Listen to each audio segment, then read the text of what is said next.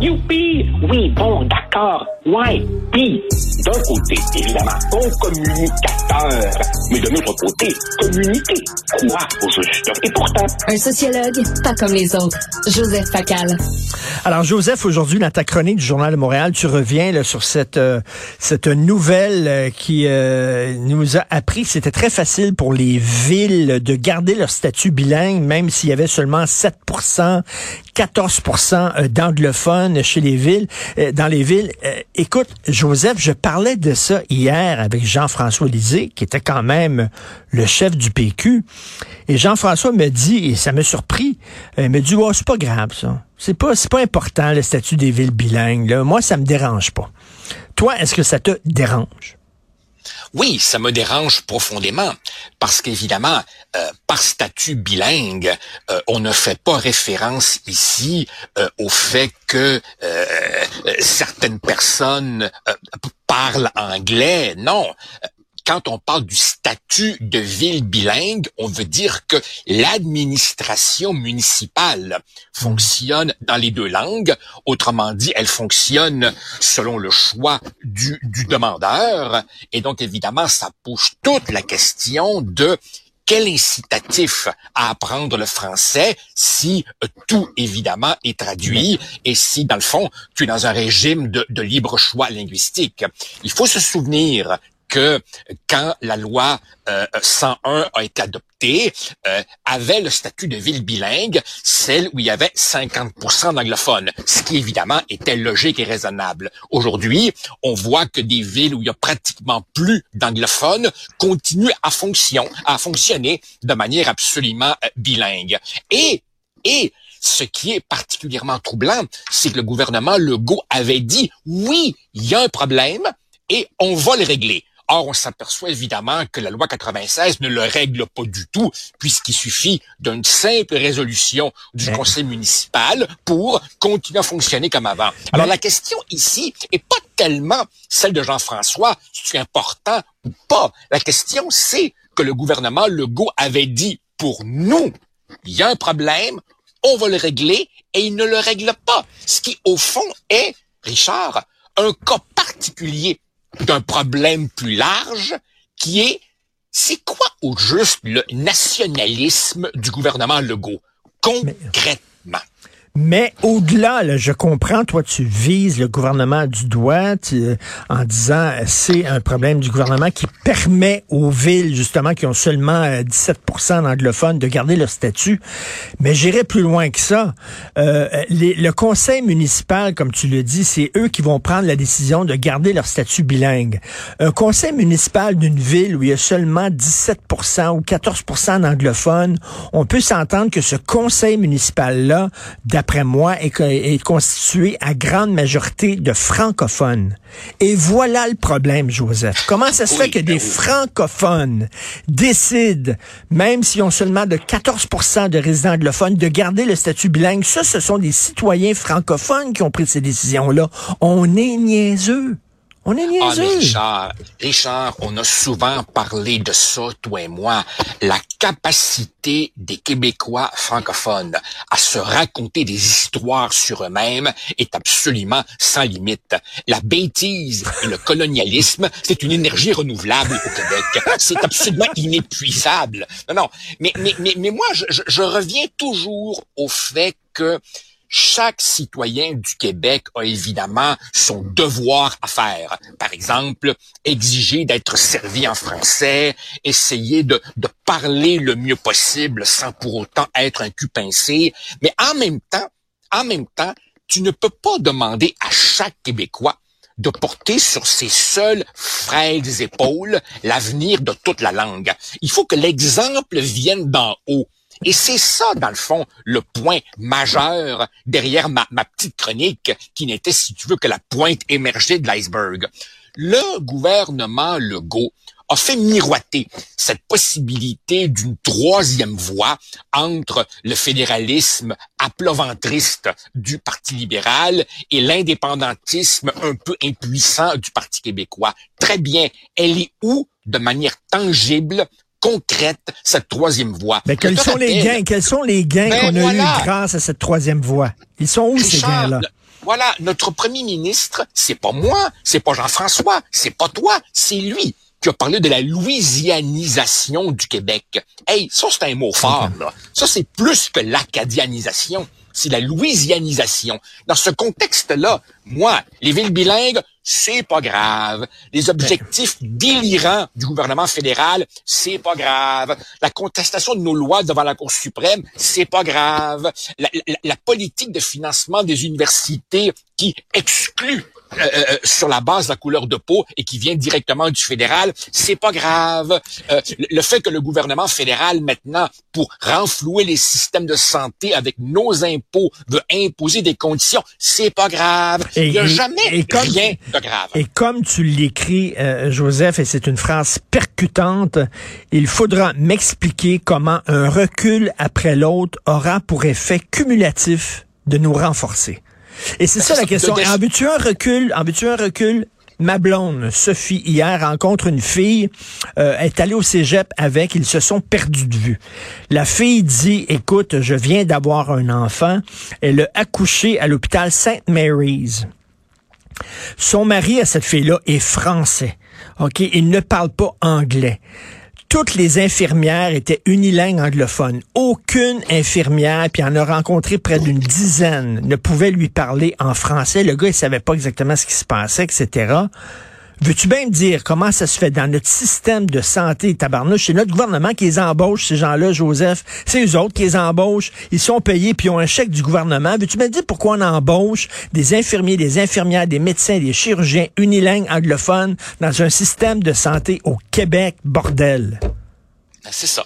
Alors, alors tu vois, la, la question ultimement que ça pose est quand François Legault va quitter la politique, quel sera le bilan qu'il va laisser? Qu'est-ce que les livres d'histoire retiendront de lui? Bon, d'accord, ok, il a brisé, si tu veux, cette espèce de duopole péquiste libéraux devenu un peu stérile. Mais de la manière dont les choses se dessinent, il sera essentiellement celui qui a chassé Philippe Couillard du pouvoir, merci beaucoup, et celui qui a tenu le fort pendant la pandémie. Or, moi, Richard, deux choses. D'abord, je ne peux pas m'empêcher de penser à toute la trajectoire de vie de François Legault avant de se retrouver là. Quoi? Ça n'existe plus, ce que furent ses convictions pendant 40 ans. Je pense aussi à tous les souverainistes qui ont quitté le PQ et qui l'ont rejoint à la CAQ. Ces gens-là, là, quand ils se couchent le soir, quand ils regardent le plafond en attendant le sommeil, est-ce qu'ils n'ont pas un petit problème de conscience? Et par ailleurs, si c'était un gouvernement fragile, minoritaire, insécure, je pourrais comprendre. Mais François Legault cumule entre ses mains probablement plus de pouvoir qu'aucun autre premier ministre depuis Maurice Duplessis, tant les oppositions sont fragmentées et impuissantes. Il pourrait mener le Québec où il veut. Ben il pourrait avoir de l'ambition et on a l'impression qu'il gère une petite caisse pop du coin. Et c'est quand la prochaine fois, et c'est quand la prochaine fois qu'on va avoir un gouvernement majoritaire comme ça, avec une marge de ben, manœuvre, et un appui du peuple, c'est là qu'il faut le faire.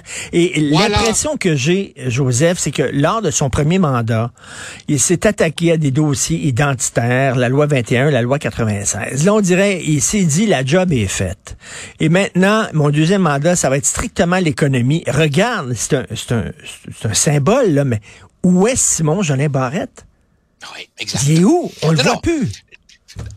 Richard, on a eu l'impression, on a eu l'impression qu'à un moment donné, il y aurait peut-être au sein de la CAC qui justement était bel et bien une coalition, qui aurait une sorte d'épreuve de force entre, disons, les souverainistes venus du PQ et les fédéralistes. S'il y a eu une épreuve de force, elle n'a pas duré longtemps. Et on voit clairement que c'est l'aile fédéraliste, économique, affairiste, la gang de comptables qui vraiment ont pris le dessus. Et c'est une gestion provincialiste. Au fond, si tu veux, c'est, c'est, le Parti libéral 2.0 avec les scandales en moins. C'est tout. Exactement. Est-ce que, est-ce que François Legault croyait vraiment à la troisième voie, c'est-à-dire entre le fédéralisme à pleventrice, comme tu disais, puis sacré le camp. Est-ce qu'il croyait vraiment à la troisième voie? Parce que, tu sais, finalement, on se rend compte qu'elle n'existe pas. C'est des histoires qu'on se raconte. on a déjà joué dans ce film-là à de nombreuses reprises. partir du moment, Richard, où tu crois sincèrement à la troisième voie, Autrement dit, à partir du moment où tu crois que une réforme du fédéralisme est possible, qui donnerait davantage d'autonomie au Québec sans aller jusqu'à la rupture, à partir du moment où tu crois réellement à ça, tu es obligé d'avoir une plateforme constitutionnelle, tu es obligé d'avoir des revendications, tu es obligé de dire à Ottawa et au reste du Canada, on veut ci, ci, ci, ci et ça, sinon, checkez-nous bien. Alors évidemment, François Legault, un, sait parfaitement que quoi qu'il demande à Ottawa, Justin Trudeau va le rembarrer en cinq minutes. Et deuxièmement, si tu es sérieux avec la troisième voie, ben ça veut dire qu'en cas de refus, tu sors de ta manche ton as. Et on sait ce que c'est, l'as. Et ça, il n'a pas non plus le courage de le faire. Donc, c'est une impuissance totale. Et bien entendu, M. Legault, de temps en temps, nous sort des phrases comme par exemple le 2 juin dernier. Moi, je suis nationaliste à l'intérieur du Canada. Désolé, wrong, impossible. si tu es un nationaliste authentique, tu peux pas te contenter du Canada tel qu'il est. Et c'est pour ça que le Parti libéral du Québec se cherche et a un gros questionnement existentiel, c'est qu'il est au pouvoir. Puis il ne sait pas. Le Parti libéral est au pouvoir, donc quelle est la place du Parti libéral dans l'opposition alors qu'il est au pouvoir? Exactement. Tu vois, c'est très amusant parce que dans la, je pense que c'est dans la presse d'aujourd'hui, il y a un article très intéressant rédigé par le fils de Jean Charest sur l'avenir du Parti libéral. Et là, évidemment, il nous explique que le Parti libéral doit se reconstruire sur deux bases. Les libertés individuelles et l'attachement au Québec et au Canada. Excuse, c'est le programme de la ça. Les libertés individuelles, la gestion provincialiste, l'entreprise privée et l'attachement et au Québec et au Canada étant entendu étant entendu que si jamais il y a une épreuve de force, on finira toujours bien par se coucher et à aller ah prendre un petit café avec Justin Trudeau en, disant que les choses iront mieux au printemps prochain. Voyons donc. Alors, on le voit, les transferts en santé, il n'y a pas grand-chose qui sort de ça. Euh, l'immigration, le chemin Roxham, ça niaise encore. Euh, et, écoute, quand on va se faire fermer euh, la porte sur les doigts concernant la loi 21, est-ce que tu penses que les Québécois vont se rendre compte qu'il n'y a rien à faire là ou on va se mettre la tête dans le sable encore? Écoute, je ne sais pas la dernière fois que les Québécois ont piqué une vraie grosse colère. C'était en 1990-91. Hmm. Tous les astres étaient alignés. Robert Bourassa aurait pu conduire son peuple là où il le voulait. Rappelle-toi, Jacques Parizeau lui avait même dit à sa façon, les livres d'histoire, je vous les laisse. Si vous voulez la faire, allez-y, je vais vous appuyer, je vais être derrière vous, on y va ensemble. Non, évidemment, euh, il s'est effondré. En fait, je pense même que M. Bourassa n'y a jamais vraiment cru. Là-dessus, Là-dessus, Jean-François Lisée a parfaitement raison. Il fut un tricheur et un naufrageur. Eh bien, aujourd'hui, 40 ans plus tard, qu'est-ce qui reste de ce carburant colérique des Québécois? Des fois, je me pose euh, la question. Et très franchement, Richard, tu sais, moi, j'en viens aux destins individuels. Je pensais vraiment que, enfin, est-ce que François Legault a pris le pouvoir pour simplement faire une gestion digne de celle du Parti libéral. Honnêtement, je m'attendais à plus. Mais c'est incroyable. Ben, écoute, Mitch, c'était quelle année? Est-ce que tu te souviens exactement? Là, 90. Euh, 90. Donc, on n'a pas bougé depuis ce temps-là. On est encore dans l'après-Mitch. Il n'y a rien qui a été fait par après. là. C'est encore l'immobilisme total. Ben, c'est-à-dire que deux choses ont changé après Mitch. Depuis Mitch, d'abord, évidemment, il y a eu l'échec référendaire euh, de 95, qui, d'une certaine manière, a scié les jarrets, euh, en tout cas des francophones du Québec. À cet égard-là, permets-moi de rappeler, Richard, que nous sommes le seul peuple dans l'histoire de l'humanité. Je souligne au crayon feutre. Nous sommes le seul peuple dans l'histoire de l'humanité qui aurait pu avoir son propre pays sans verser une goutte de sang et qui, deux fois, deux fois, pas une, deux fois, s'est dit non à lui-même. En 95, en, 95, les francophones se sont dit oui. Oui. Faut le dire. Les francophones, faut le dire. Les francophones se sont dit oui.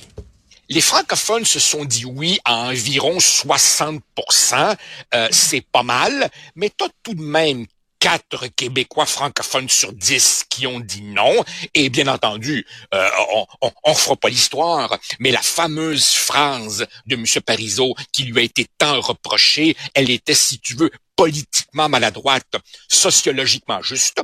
Et l'autre chose, évidemment, qui a changé depuis 1990-95, ce sont les volumes délirants d'immigration au Canada qui, évidemment, minorise, minorise, minorise le pouvoir du Québec francophone. Et ajoute à ça le confort et l'indifférence des jeunes qui ne sont plus là pantoute. Eux autres, c'est, c'est la mondialisation, c'est l'environnement, etc., qui ne sont plus là pour défendre le français est une tempête parfaite contre le Québec. Merci beaucoup. les, jeunes sont ailleurs et les Québécois francophones en majorité, ben, nous vivons l'acadianisation du Québec. C'est assez pessimiste. Merci, euh, Joseph Akal. On te lit une excellente chronique aujourd'hui. Ville bilingue trompée par notre propre gouvernement. Merci, Joseph. Bonne journée. Merci, au revoir.